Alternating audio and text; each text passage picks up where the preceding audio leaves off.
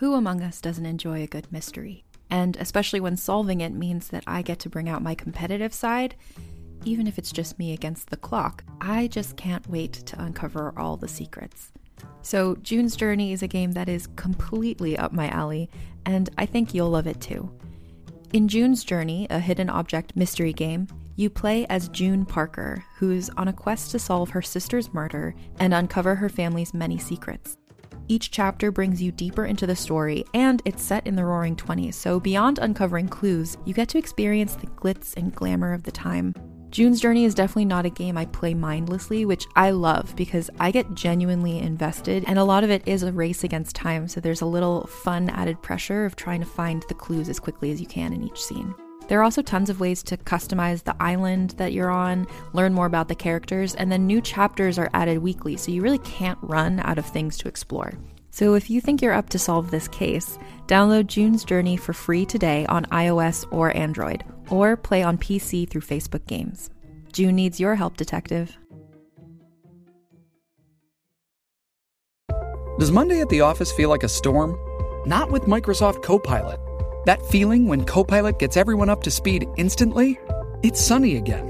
When Copilot simplifies complex data so your teams can act, that sun's shining on a beach. And when Copilot uncovers hidden insights, you're on that beach with your people and you find buried treasure. That's Microsoft Copilot. Learn more at Microsoft.com/slash AI for all.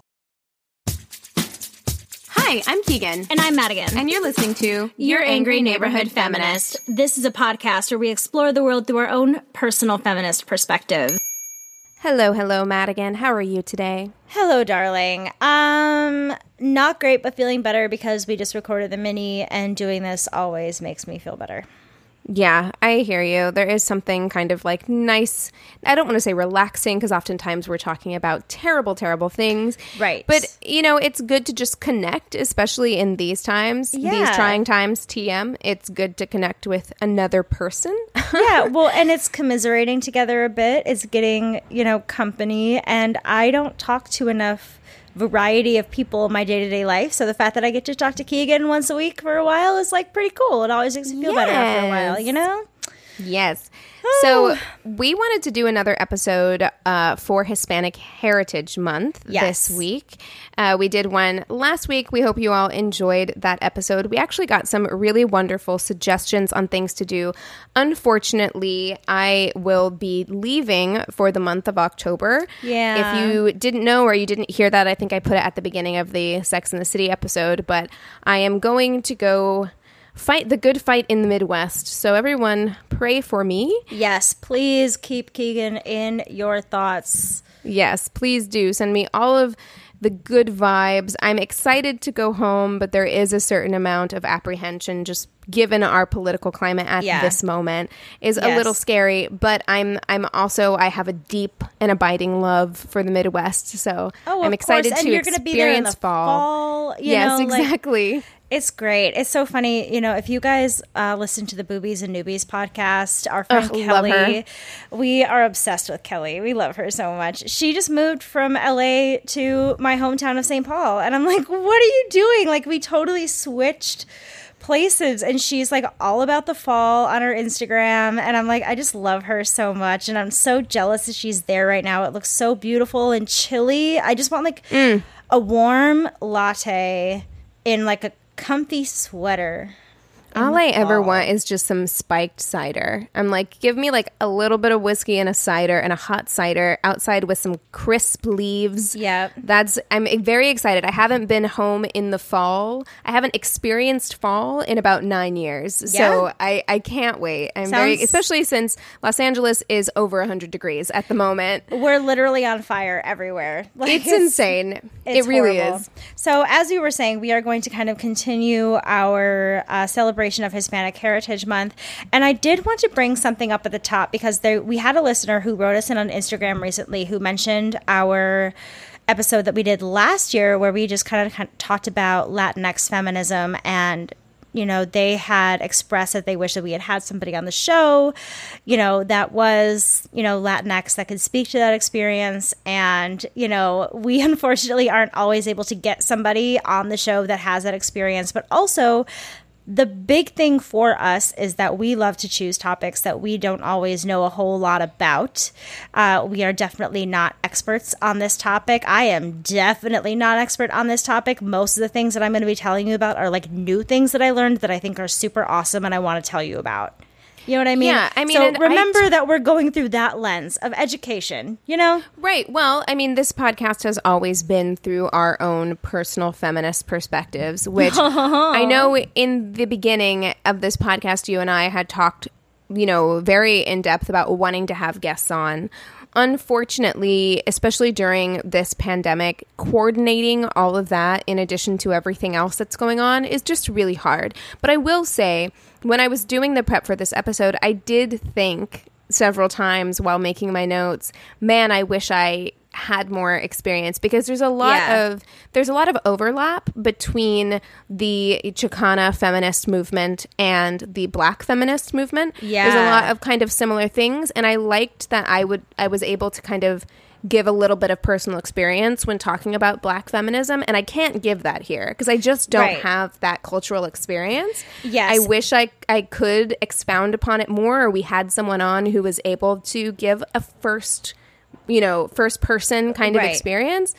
Um, but we are going to do our best. yeah, podcasting is not a visual medium. I'm a white girl, so I definitely don't have much say in it. So everything that I am saying for the most part is in pure admiration, uh, education, excitement. It is in no way for me saying that I am an expert on this by any stretch of the imagination. I am a cisgendered white chick. I am not trying to say that I am an expert on Chicana feminism at all, but however, I do find it incredibly fascinating and beautiful and wonderful, and that's why I still want to talk about it and know and more about you it. know, I love history, so I loved getting into the the other elements and kind of like what helped kickstart this movement. So I guess we should start off by telling people. And I actually found a really great. I read several articles, but and I think I used them for my toxic masculinity episode or something. Like this website comes out of the like woodwork with things What- oftentimes which website was it?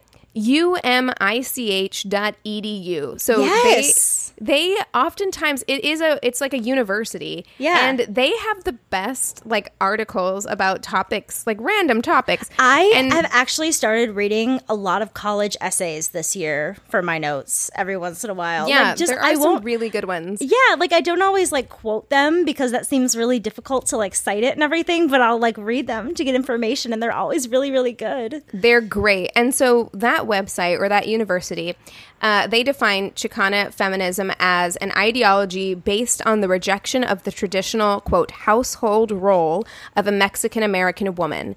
It challenges the stereotypes of women across the lines of gender, ethnicity, class, race, and sexuality.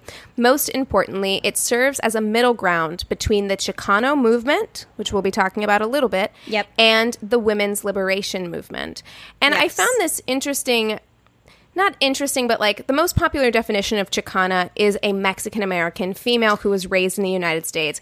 But I do want to point out that the history here is very interesting, and I'm not going to go into it too much, but saying Mexican American raised in the United States, while it's true, it's mm-hmm. somewhat misleading because, like Eva Longoria says, mm-hmm. we didn't cross the border, the border crossed us. exactly. And the the interesting thing about calling you know, calling them Mexican American also I feel like is a way to kind of stress this like white American identity onto them. Absolutely. In such a way it's very much forcing this like Anglo-Saxon way of you know, well, being. right. I mean, and what it comes down to, like when I say like we didn't cross the border, the border crossed us. It's because there's this very interesting history. And as someone who's born in New Mexico, you think I would know more about this history, but that goes to show you what's taught in geez. schools. Well, but what's taught taught in schools is very much from a, a colonialist mindset. 100%, You know, yes. Because Mexico ceded to the U.S. I think in like the late 1800s, Mm-hmm. Arizona, California, New Mexico, Nevada, Utah, part of Colorado, and part of Wyoming. So the Mexican population living there, you know, in Mexico, Yeah. what was Mexico at the time, they now found themselves in part of the United States. So Right. it makes sense that there's a very large Mexican population, especially in those areas. Yeah, exactly. So I came across this when I was reading more into kind of like the borders when the borders were developing. So they say at the end of the Mexican American War, 80,000 Spanish American Indian people were forced into the U.S. I mean, forced not physically because obviously they still lived there, but they were forced to be U.S. citizens. So there was this kind of indoctrination into like, well, what what do you do with these people? You know what I mean? And I think there was a lot of segregation during that time, from what I've read, um, within the communities as to whether or not they should assimilate into the American culture and the more European standards, or whether or not they wanted to hold on to some of their more indigenous roots. And that's also created a bit of some unrest, it seems, within that. Um, movement and community as well, especially during that time. Right. It's very interesting because while I think the the parallels between like Chicana feminism and black feminism, there are many, many parallels. Yeah. The one thing that I think differs is that for black people in the United States, we come from the culture of slavery, of being Yes. enslaved people. And so, of course, that is a product of colonialism in one way, but we don't have that direct link to colonialism that Mexican Americans have. So, there's this weird, not weird, but there's this multifaceted way of looking at Chicana feminism where, on the one hand, you have the deep racism, xenophobia, colonialism that comes from being a non Euro American, Right. you know, in the United States. And on the other side of that, you have machismo culture, which I found uh, some good articles on the culture of machismo in Mexico and its negative impacts on Mexican women. Which, I mean, along with the rise of white feminism, contributed to the Chicana feminist movement. Yeah. But I wanted to just point out for people who maybe aren't familiar, I know we've touched on machismo culture when we talked about toxic masculinity. In many ways, it's very similar to what we see as toxic masculinity in America today, but it has deep cultural roots that are roo- rooted in this like traditional Mexican American or not Mexican American, but Mexican way of of living. Um, right. Well, and that was actually something that was a big problem with a lot of the women at that time because the way machismo was kind of being packaged was a way that like this is Mexican culture. You know what I mean? Like they kind Right. of put that stamp on like, well, this just is the way it is. And it started to kind of raise that question as to whether or not that is how it had to be, you know, or was this just this kind of cultural distorted view of masculinity that was being perpetuated? And that was really, you know, we're going to get into it after we've talked more about the history, but eventually it would be the catalyst to the Chicano feminist movement because of the extreme machismo within the Chicano movement. Right. Yes. So machismo literally means macho male, if I'm understanding the internet correctly. Do you remember the um, song? of course you do. Macho, macho man. Yes, yes, Okay. exactly. I mean, yes, exactly that. So it's defined as the sense of being, quote, manly and self reliant. And the concept is oftentimes associated with a strong sense of masculine pride and exaggerated masculinity. And Yes. this term is present across many Latinx cultures. It's not just Mexican culture because the term is actually derived from both Spanish and Portuguese. So Yeah. there's it, it- it's prevalent across many.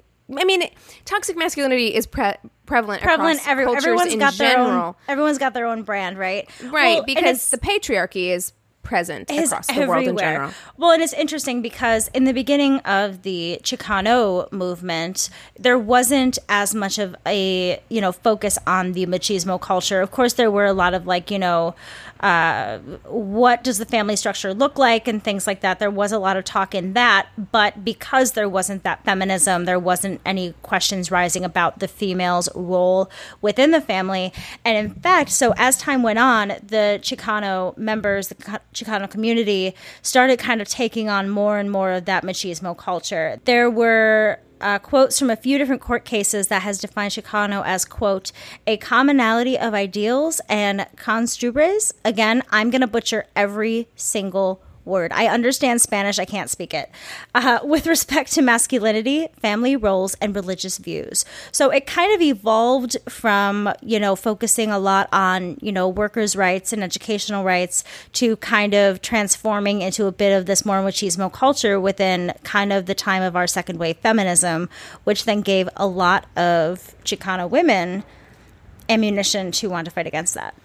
Right. So, I mean, those things can exist equally at the same time. Right. And it's kind of like we discussed that about the NAACP and about the Black Panther movement, where they did a lot socially for Black people while at the same time continuing to be misogynistic towards their own people. Right. And so I'll say that before we start talking about Chicano nationalism, which I found to be very interesting, um, the first inklings before Ch- Chicano nationalism even really like took off in the 50s, um, the first inklings of Chicana feminism that we see creep up is when Mexican American women joined the suffrage movement and began campaigning for the right to vote in their own neighborhoods. Mm-hmm. Los Angeles had become a center for the Chicana feminist movement because it had the highest Chicano Chicana population in the United States. I mean, Yeah. for obvious reasons. Yeah, there's a lot And- of really great LA history in what I was reading. Absolutely. Like, okay, so I, whenever I did Penny Dreadful and I was doing like background on that show, they, one time I was doing background and the director came and he actually gave us all, it was really cool. He gave us all like a big long talk about the history of, you know, Chicano history in Los Angeles Uh-huh. and like what the scenes that we were supposed to be doing were about. Yeah. And it was basically saying that in Los Angeles during this time, in particular, across the Southwest, but particularly in Los Angeles, Chicanos were highly discriminated against, and they were often the targets of violence. If you don't know about the Zoot Suit riots, you should go look that up Oh, yeah. because it's a great example of it. Um, and this continued into the 50s and 60s. And there were curfews that were imposed on Mexican American neighborhoods. Stores discriminated with signs like no dogs, no Mexicans. And just like black people, Mexican Americans fell victim to discriminatory housing practices such Yes. as redlining. And so when all of this was going on, um, this was is what led to the birth of the Chicano nationalism movement. Yes. Which was also known as El Movimiento. El Movimiento. Yes, I think that's how you say that. I have to say it a few times for me to think that I'm maybe saying it right. I think that's it, but if I'm wrong, which I might be, please Movi- let us know. Movimento. See, it's because I don't have the accent that I just sound like a dumbass white chick when I speak Spanish words. Movimiento, I think is what it is. Movimiento. That sounds so much better. Movimiento. Okay. yes. So uh, that movement was began that movement began in the 1950s and so the Chicano nationalism movement is a pro-indigenous ethnic nationalist ideology that Chicanos hold. Yes. And while there are some nationalistic aspects of it because I oftentimes think that when we think about, you know, black nationalism or in this case Chicano nationalism, we think of it as being very separatist. Mm-hmm. And so there while there is an aspect of that, the movement tended to emphasize civil rights and political and social and social inclusion rather than nationalism itself. And Yeah, so- there was something that I kind of saw across the board within Chicano feminism and the Chicano movement was that they weren't afraid of collaborating with other people that they felt were being oppressed and that understood their circumstances as far as like especially, you know, with the black community and things like that. They realized that a lot of the struggles they were going through were very similar. Um, while still very different, there was I feel like a sense of camaraderie and something that I found very interesting later on, but kind of out of the blue now is that a lot of Chicana feminist artists were known to collaborate much more than any other feminist art group. You know, they like to, even with other Yes. men and other cultures and things like that, mm-hmm. there was a, a sense of collaboration there. And I see that a lot running through the themes of, you know, Chicana feminism through the years.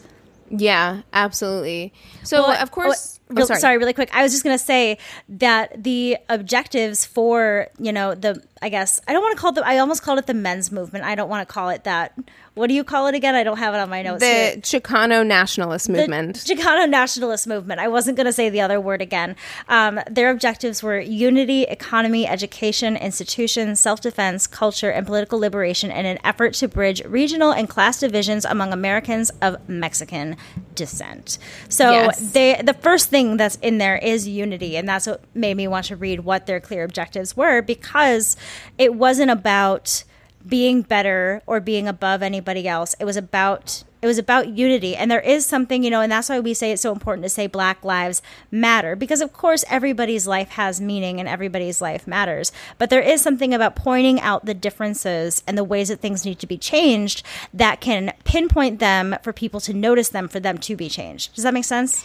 Yes, it does make sense. But I mean, with that said, like the fact that unity was the first thing on their kind of like docket of things that they cared about, mm-hmm. it's interesting to me that because of the way that society is set up, being a patriarchy, Right. I really feel like oftentimes it's not malice it's just ignorance mm-hmm. that people in the in these movements men who lead these movements can say things like unity and then exclude women from these movements Right. right Well, and, and not be able to fight for women's rights in the same way that they're fighting for mexican american rights you right know? well and again from the reading that i've done it seems that there was a very very very strong like cultural patriarchal hold on you know the family setup you know that the woman Yes. would stay home and do the cooking and the cleaning and take care of the children and have the babies and all that kind of stuff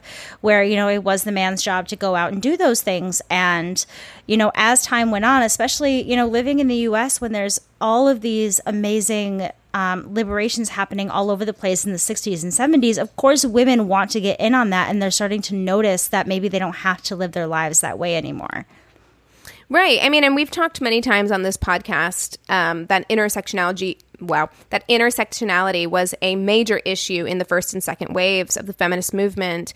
And this was no different. So, Chicana feminists quickly realized that the feminist movement, as it was in the second wave, was not there to cater to their specific needs as Mexican American women. And it failed to not only combat racial inequalities, but also class inequalities. Like they straight up just did not want to address uh, these things. And of course, people of color, women of color, Mexican women, uh, black women, they were at a disadvantage when it came to class, like Yeah. just because of the way that society had been set up. So they followed these women. These women followed the lead of African American feminists in the United States who were often left out of both the black rights issues that were dominated by men and the women's rights issues that were dominated by Euro American women. And they decided, and they decided to completely start their own thing. So, Chicana feminists distinguished themselves from other feminist movements by offering critiques and responses to their exclusion from both the mainstream Chicano nationalist movement and the second wave feminist movement. Yes. so, it was very specific to their group, which is what they needed. They did, and it kind of started like a lot of these different movements did. They would, you know, join these small committees and groups where they would, you know, speak to each other about the things that you know they felt they were struggling with and the things that they wanted changed, and that just kind of grew and grew. Uh, the Chicana Feminist Organization was created in 1969 at the Chicano Youth Liberation Conference. Uh, and at the conference, women began getting involved in male dominated dialogue to address concerns for the women. So they were standing up and starting to really vocalize their opinions on a broader stage, not just in their smaller, you know, committees and groups throughout their communities. Right, because that gathering um, was actually, you know, it was co-ed. So There were Yeah. 1,500 young men and women who assembled together at that time. And it was at that gathering that the term Chicano was actually adopted and used widespread. And it was at this conference that you know, the Chicana movement started at this conference because women kind of forced their way in. They shouldered their way in um, to incorporate themselves in these very male dominated discussions. Uh, they wanted to deal again not only with issues of racism, but also issues of sexism, not only in society but within their households. Yeah. which was a which was a very controversial thing for them to be talking about at that Definitely. time um, because I, I think that a lot of Chicanos or like members of the Chicano nationalist movement took affront to the idea that they were maybe being criticized. Right. Well, and I just I picture a lot of fear if it's something that's going on in your home currently, especially if you're speaking up about that. That sounds very dangerous to me and very scary. Absolutely, absolutely. You're challenging this kind of power structure that has existed forever and, Yeah. and still exists, to be honest. Like it absolutely still exists uh, within these like cultural circles. There's this idea that uh, men are, are supposed to behave a certain way and that women are supposed to behave a certain way. And it's very traditional gender roles based. Yes. You know what I mean? Yes. After the 1969 conference, um, women left that conference and then they created their own small groups across the country. So it actually spread the Chicana feminist movement uh, more rapidly because there were a lot more like small groups all over the country. Uh-huh. And this resulted in the formation of a lot of different organizations. One of these organizations was called La Raza Unida Party. And this party was founded in Crystal City, Texas, a town of about 10,000 Mexican Americans, which made up 80% of the town's population. So they made up 80% of the population, but they were still treated as second class citizens Yeah. in their own city. So there's that. Yes, definitely. Definitely a very fitting place to start it then. Uh, so, the first National Chicana Conference was held in Houston, Texas in May 1971. It was actually part of the International Decade for Women, which was a conference meant to discuss feminist issues and issues specifically to Chicana women.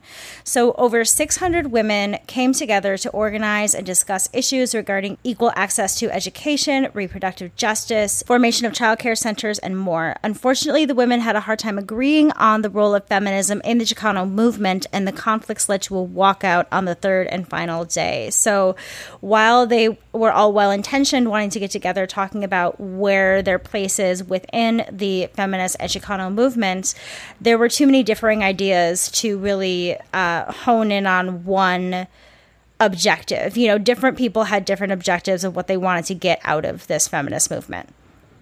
Yeah, I'm not surprised by that Of whatsoever. course, because everybody Like, has their own demands, you know, and needs. Everyone does and then it's also it's like a game of telephone you know like i just said that like when they all kind of like went back to their own cities they kind of started these movements and while that's amazing for their ability to have expanded the chicana feminist movement as quickly as they did Yeah. the kind of downside i say that in quotes is that there isn't one cohesive platform Right, there- that you're all getting there was no organization. So it seems like this was kind of their attempt to bring it all together and figure out what their mission would be. But at this point, you know, they're getting, you know, hundreds of members together and they've already been active for 2 years in their beliefs and things like that. I would be I I would be the same way if I went in and somebody tried to tell me that my beliefs were not as important as somebody else's, I would probably be very upset too. You know? Right. And I'm absolutely sure, once again, like this is something that is very much steeped in their culture. These traditional, like, gender roles are very much steeped within their culture. That I'm sure that there were some people who were willing to just be like, nah, throw it all away. It's garbage. And there were some people who were like, no, we need to hold on to some of these things that we might, that others might deem as patriarchal beliefs because they're part of our culture. Yes. And we want to uphold those parts of our Well, culture. and that's a really and that stuff hard thing. can cause tension. That's a really hard thing to dissect too. Like especially if you're used to living one way of life and looking at the ways that you'd want to change it. That is incredibly daunting to think about. Yeah, absolutely. So I really liked this definition. This is kind of going back, and again, a lot of this is repeating information, but I actually just really liked this this definition. Uh, there's a book called La Chicana by Elizabeth Martinez, and she writes that La Chicana is oppressed by the forces of racism, imperialism, and sexism. This can be said of all non-white women in the United States. Her oppression by the forces of racism and imperialism is similar to that endured by our men. Oppression by sexism, however, is hers alone. And I mm-hmm. love how just like succinctly she put that because I feel like there ends up being, again, I can't speak for Mexican culture, but like in African American culture, there is definitely sometimes this rivalry, not rivalry really, because it's like we're all in the same fight. But then I've definitely seen arguments break out between black women and black men. Yeah. And I like that she kind of states it, whereas like the forces of racism and imperialism, these two We things can all agree on. we can all agree on those things. They're endured. We all endure those things. Yeah. But the oppression of sexism is only endured by one part. Yeah. By one party. And the other party may have other challenges, right? Like Mexican men, black men, they face challenges that black women and Mexican women don't necessarily because oftentimes men are seen as more violent, more predatory than women. So they are going to face their own problems. Exactly. But it's not the same. Yeah. It's not the same. We just need to address that. Exactly, exactly. And, you know, there were women that were very much involved in, you know, just the overall movement at the time. Like, you know, the, the farmers, you know, the especially living in LA, do you hear the name Cesar Chavez all the time? All the time. Well, I mean, I grew up in Las oh, Vegas Oh, okay. and we had Cesar Chavez Day that we got off No, I had never everything. Yeah. never heard of the man in my life until I moved here and everything there's schools named after him. I'm like, who is this guy? Well, he was pretty awesome. So in 1962, the United Farm Workers or UFW was organized, founded by Cesar Chavez, Dolores Huerta, Gilbert Padilla, and Philip Vera Cruz. So Dolores Huerta is awesome. And I could get in She is super awesome. I almost picked her for last week. yeah, week. like that's what I was gonna say. We could go into a whole like thirty minute spiel about her, but we can't today, unfortunately. Um, but because of these wonderful people, their organization helped farm workers secure better working conditions for Hispanic farm hands in California. And there's another movement that I, again, was kind of like, damn, I wish we could like have a whole episode dedicated to this because I was really fascinated by the Chicano student movement, especially because there was so much Yes. in LA and I, you know, I And there's huge overlap between the Chicano student movement and the Chicana movement. Like Yeah. they they intersected a lot and They I think it's how a, lot of Chicana feminists got their Yeah, start so- really was by attending these Exactly. meetings. There was actually this woman by the name of Victoria Castro, who was a former Roosevelt high schooler, and she was a femur femur. she was a femur. femur. She was a femur. She was a she was a female leader in politics at the time and she you know heard about the Chicano student movements and she realized that she could really help them with these walkouts. So the seven schools that were involved in this were Wilson, Garfield, Jefferson, Roosevelt, Belmont and Venice high schools and all of these Wow, look at how many presidents are in those high schools. I know, right? Isn't that crazy? Um, Amazing. And all of these schools had either 75% or above in population of Hispanic students. So Victoria Castro. Oh, by the way, she uh, actually also helped form the Brown Berets, which is a militant Chicano rights group that support. Right. Yeah. with children, that's what I read is like it was like it felt like it was a youth group originally. me- yeah. Yeah. it's like young people. It's like you know the Girl Scouts, but they're like low key militant. but they're like really badass. Uh, yeah, it says Chicanos in the Brown Berets valued bonds between women, saying that female berets must acknowledge other women as hermanas and la lucha, sisters in the fight, and encourage them to stand together. It's a beautiful thing. Mm. I love it. Yeah. So, and also membership to the Brown Berets gave women. Uh, Autonomy and space to share their political views without any fear of men interrupting and telling them that what they're saying is stupid. When Castro found that a note about the school district, the LA school district, uh, stating their rundown campuses, lack of college prep courses, and teachers who are poorly trained, indifferent, or racist, she was having none of that. So she worked with the students on having the courage to you know, stand up for their Chicano heritage and, you know, start these protests. So on March 6th, she entered Lincoln High School pretending to apply for a teaching job, but quickly bombarded the principal with questions to distract him while the organizers entered the school. So once the organizers arrived, their job was to go from classroom to classroom to convince the kids to leave the campus. And the cool thing about this is that I was like, damn, this is like such a mic drop moment. So at the time, the way they were allocating funds is by checking the attendance every day. So you got X amount of money based on how many kids showed up to school every day. So they got.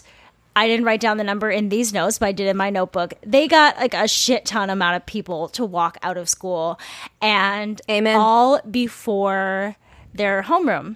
So none of them were there for attendance, so they fucked with the budget. Well, you know what? That's how you do it. Right? You fuck with their money. It's always how you do it. Like, and unfor- I mean, it's sad that like that's the way that things are. But when you exist in a capitalist society, Mm-hmm. that is the priority. The priority is money, honey. Yeah. So if you can mess with their money or make it too hot for them and mess with the press, get the press to care. Mm-hmm. Those are the way that you ways that you accomplish things. It's unfortunate, but it's Yeah, true. well, there's another really, really amazing uh, kind of moment within this history, and that is the Farah strike, which again really isn't just like a feminist led movement or strike, I guess, but it was led mainly by women, and they were employees of the Farah Manufacturing Company in El Paso, Texas, which made like clothing and textiles and stuff. So, a group of Chicana women, led by Sylvia M. Trevino, demanded a labor union formed for better working conditions in the manufacturing company. And this strike would go on for two years and included 4,000 people, which the majority of them were women. The women in the company fought for better job security as many employees were being fired for minor reasons, and the workers were always afraid of being fired. Lack of benefits. Apparently, the women were instructed to take birth control pills to prevent pregnancy. They weren't able. Um, yeah, Excuse yeah. me. Oh, oh, I forgot to mention. So there's like a doctor. There's a clinic on site. Like there's a clinic for this business with their own doctors, and it's shady as fuck. So they gave them birth control pills to prevent them from getting pregnant, so they can keep working, and they weren't able to take sick time off. Like if they were to go to the doctor they would essentially be like take a number when you hear your number come back and then like nothing would happen and also many illnesses were misdiagnosed by their company doctor like it's just so much like shitty stuff going on and of course there was also the discriminatory treatment um Well, many this is what happens when you don't value human beings as human Right. beings. And we see this to this day. Like we see this happening. It is profit over people. And honestly, we see this happening to this day with Mexican migrant workers. Yes. Like just recently, and I'm sorry for not covering this in a What's in the News episode. It absolutely deserves to be covered. But with the shit show that 2020 has been, there's so much to cover. But right now, I mean, we have migrant workers working during a pandemic in deplorable conditions to provide us our food. And for instance, like hashtag boycott Driscoll's strawberries, um, because the way that they are treating their employees is absolutely horrifying. And they believe that they can do this because they don't see these people as human beings. Right. And it's it's like nothing has changed. Right. Yeah, and and that's that was another big thing is that they weren't getting paid enough. Like compared to the men in the company, the women working for Farah a lot of times were also the sole breadwinners, and they would work for the company for years and still just be paid minimum wage, and all while receiving horrible treatment from their employers. They Well, and just messing with your bodily autonomy. I know that we talk about bodily autonomy all the time in terms of being allowed to take birth control, being allowed to get necessary abortions, thing, things like that. Mm-hmm. But it, it, it's equally as fucked up to fuck with your bodily autonomy in terms of preventing you from getting pregnant Yeah. if that's something that you want to Well, do. and this was you should be able to make those decisions. this was in the seventies, and we've talked about birth control in the seventies. It's friggin' horrifying. yes, That is have. why my mom couldn't have me for like 10 years. Everything but the kitchen sink. Terrible. Um, Terrible. Obviously, their health and safety was being compromised. Some workers were working directly underneath these large air conditioners and they were contracting bronchitis, and some suffered from a lack of ventilation. And there were also just unrealistic standards for their workers. Like their quotas would be unbelievable. And they would say, like, yeah, we'll give you a raise if you can do this. And they would just be unreachable it's just such a it's such a fuckery. So this strike actually went on for two years. Such a fuckery is a beautiful turn of Thank phrase. you. Honestly, It's such a fuckery, you know? So the strike was finally over two years later in January of 1974 in favor of the strikers. Woo! Um, and it has been known as the strike of the century. I mean, that is a hell of a strike. Two years is a long how time long? Yeah, two on, you years. know? Yeah. But they did it. They did it, and it was wonderful. How's that for fuckery?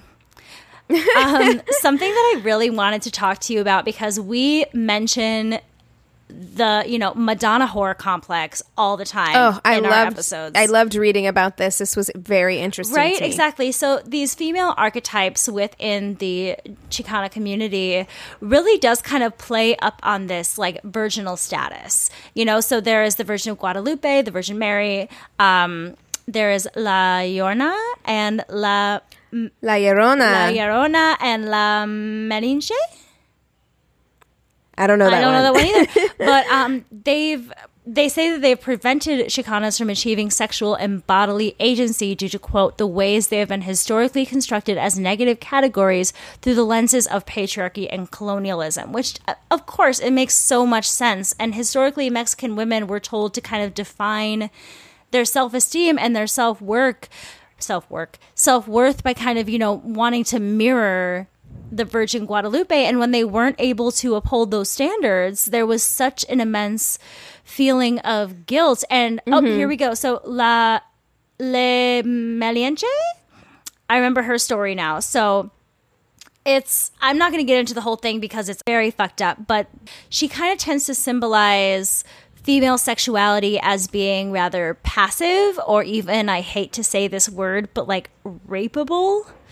You know, Okay. someone yes. who you know resists rape and torture who befriends the captor they're taught to be blamed for the bad things that the men do for them so it's very victim blaming. it's like the, essentially the story Right. is that she allows her captor to rape and torture or or no, what she oh she befriends the captor instead of letting the captor rape her to hold on to her like purity Okay. Yeah. So it's it's basically. I mean, but again, what does that say about your relationship with your colonizer? Right, because that's what comes to mind for me is these things are put in place not only for you to act kind of like in a in a timid or docile way uh-huh. towards the men of your own culture, but it also tells you if you are being oppressed by say colonialism, people coming in to your space your and fault. taking over that and and even if it's not your fault that it would just be better for you if you shut up and take Yeah. it like it's just better for you if you shut up and take it like and it also it's important to look at these dichotomies not only within the lens of um women and and the roles that women played but also in the traditional gender roles as far as like machismo goes Yeah. so you have these like Madonna whore complexes that these women are being actively fed as like this is what's going to make you worthy. Um, and then on the other side of that, you have machismo culture, which tells men basically the opposite, which is that you are going to be celebrated for having as many women as you can Well, get, right. spreading your seed as much as you and can. that was kind of a, that's a really big issue in the stereotyping of Mexican American women. You know, they are either seen as being you know exotic, very fetishized, mm-hmm. hot, sexy, mm-hmm. fiery, or Sexualized. Yeah, very much so. Or they are seen as you know the low life. Barefoot, pregnant at a young age, low class. You know, it's these stereotypes that are Well, just I would throw untrue in- that they've been, you know, pushed into these right viewpoints. I would throw in even a third option there, Yeah. which would be that I I oftentimes do see a lot of people think of um, Latinx women or Mexican American women as these very devout. There's a lot of like Yes. Catholic kind of stereotyping that goes on as That's a very good well. So it's like it it is a Madonna or a whore or a housewife. I feel like those are the kind of like three um the the three categories that you very oftentimes see I mean, I very much feel American that like women put into. I think that you know the housewife motherhood category would kind of very much fit into the Madonna in a way. You know, although she is having you know sexual relations with her husband, you know there is Sure. still, I guess, kind of this. um idea of purity that was probably very much upheld. Just speaking as someone who grew up in the Catholic religion, uh, that's some way that I could understand it a little bit. You know, that feeling of uh, wanting the wife to be a virgin, having that sense of ownership, and having that be a bit different. It's not your wife is not tainted then if it's by you.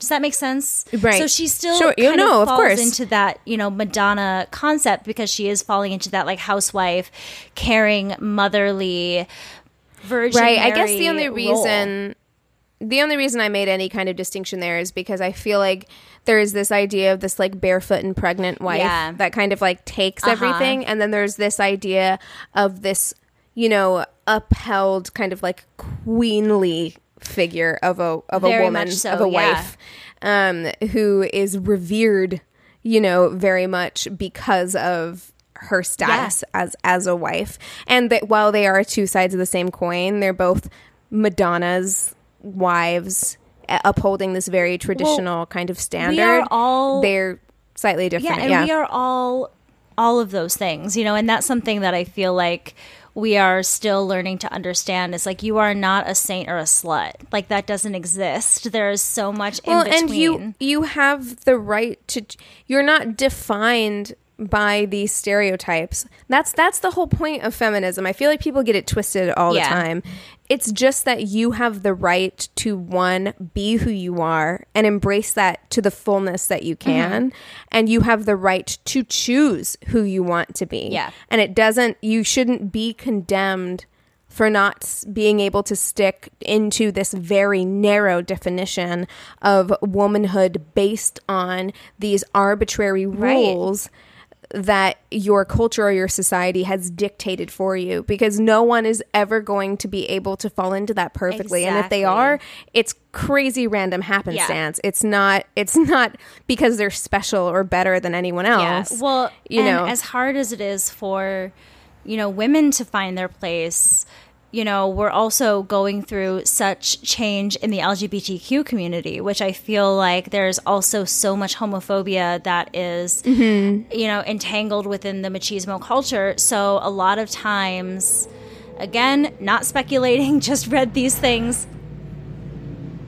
Fucking motorcycles you know, from what I've read, a lot of times people from Hispanic families have a harder time coming out to their families. Sometimes they have a harder time getting acceptance because of this kind of machismo culture. Again, not like oh, trying to overgeneralize and say everyone's family Yeah, is this I way, mean, but For sure. know? If you have insight, like direct insight, if you think that we are stepping out of line or we're saying things that are wrong, please write into us and let us know, and we will talk about that. I'm, like, so scared to say the thing. no, I understand. No, just in general, like we've said many times, we are not women's studies majors. We haven't gone to college for this exact thing.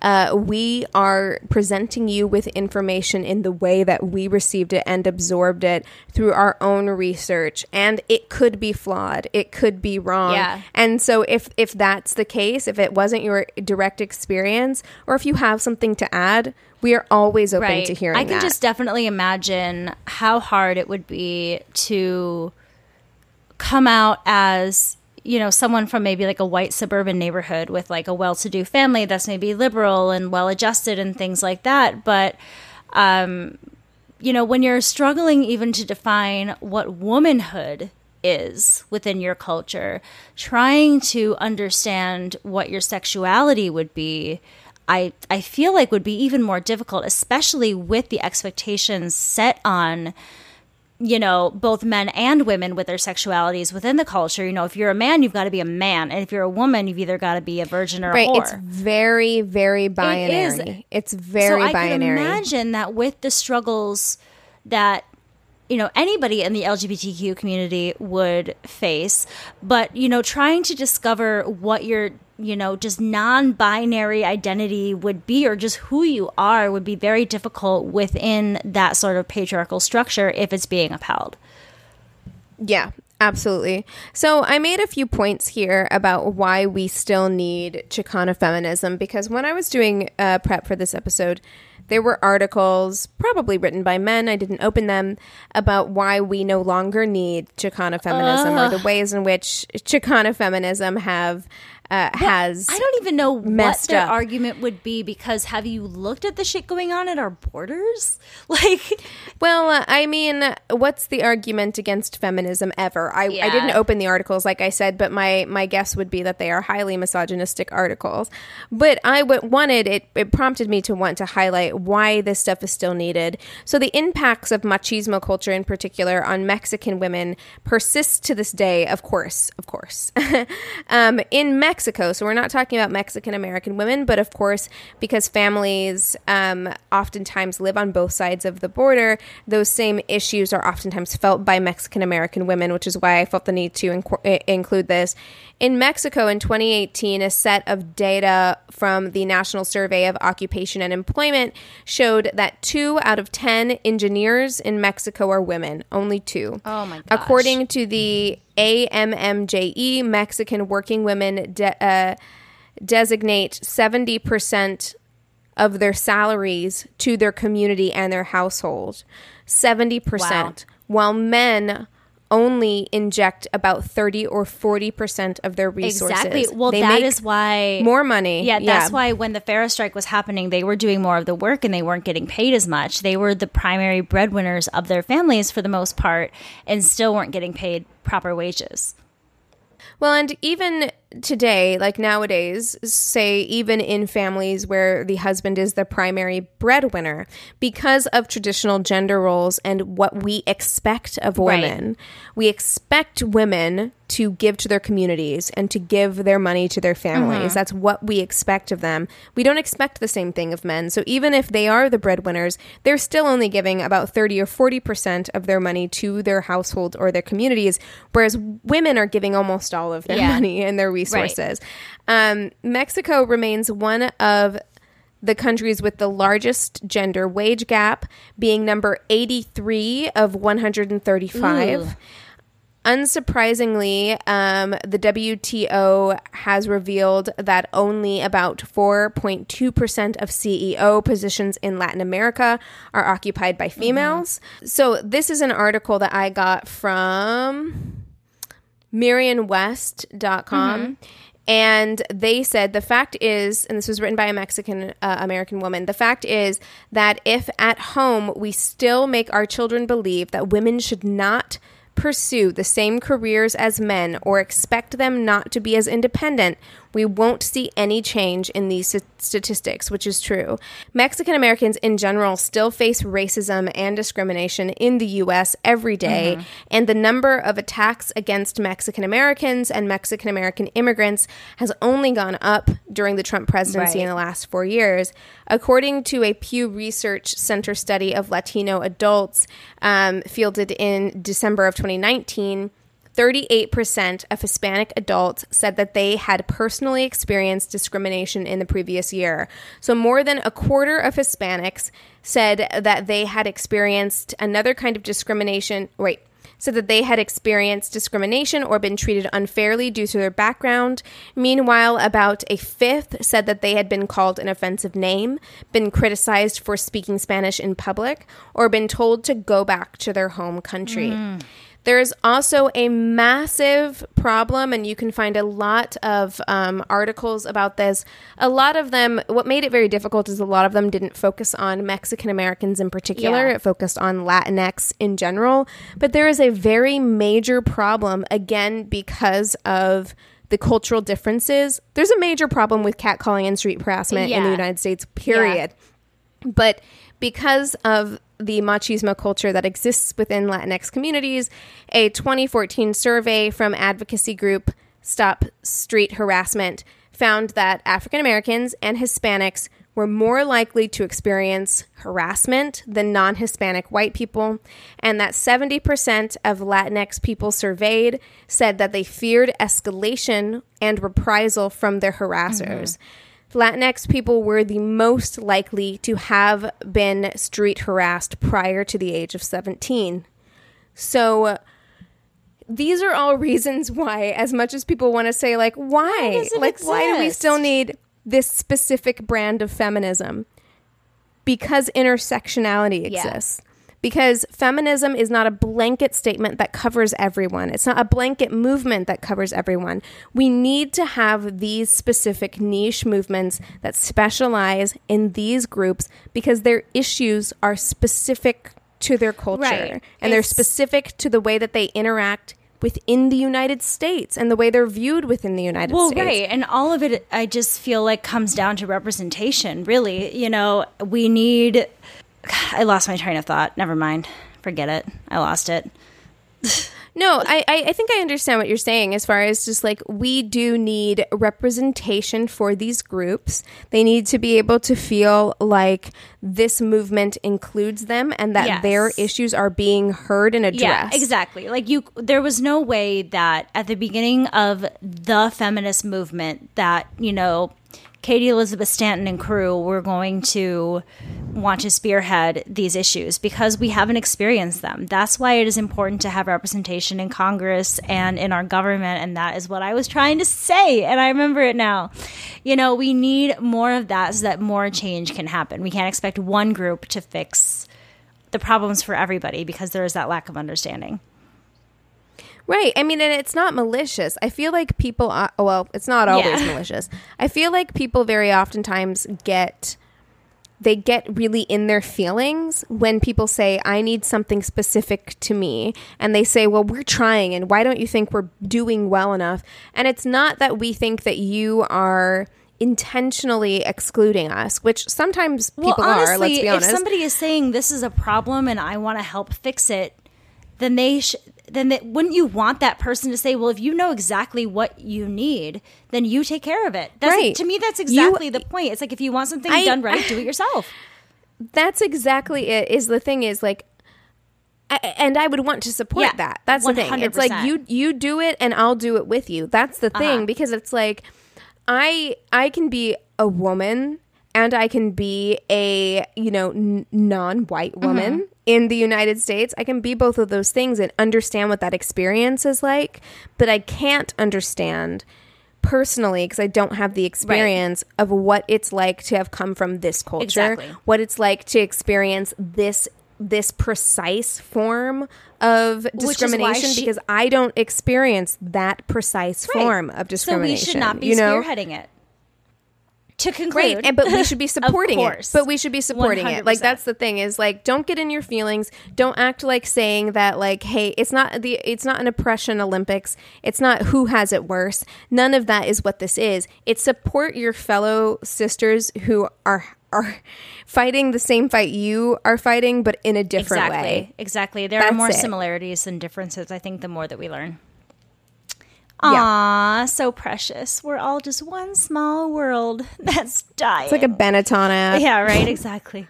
Well, I hope that you all enjoyed this week's episode. If you would like to contact us at all, you can email us at neighborhoodfeminist at gmail.com. We also have an Instagram at Angry Neighborhood Feminist. You can direct message us and follow us there. We have a Twitter that we sometimes use at Yamp Podcast, Y A N F podcast. We have a Facebook business and group page. You can go ahead and rate and review us on the business page and chat with the other listeners on the group page. You can also rate and review us on Apple Podcasts. That is what helps us the most, and we really appreciate it. And we got some new ones and I thank you guys yes, for it. Thank oh you. my gosh, thank you so much. You will be featured on Reviews Day Tuesday. Can't forget that little tidbit. Also, if you don't already, go ahead and listen to us on Radio Public. It's a free way for you to listen, and it helps us just a little bit. All right, Keegan. With all that being said, we encourage you to rage, to rage on. Bye. Bye. What does feminism mean to you? During Women's History Month, come explore feminism and how it's playing out in real life with season two of Thread the Needle, a monthly podcast. I'm your host, Donna Schill. I use my background in journalism and draw on women's life experiences to add to the conversation on topics that matter to fellow feminists like you. Now, in its second season, listen to new episodes each month as we explore finding yourself through divorce, battling call out culture, questioning our ideas about masculinity, and discovering why girls' confidence plummets in their preteens. Guests include Stephanie Coontz, historian and author of Marriage a History, April White, author of Divorce Colony, and Loretta Ross, professor on white supremacy and call out culture at Smith College. Listen to Thread the Needle on Apple Podcasts, Spotify, or wherever you get your podcasts.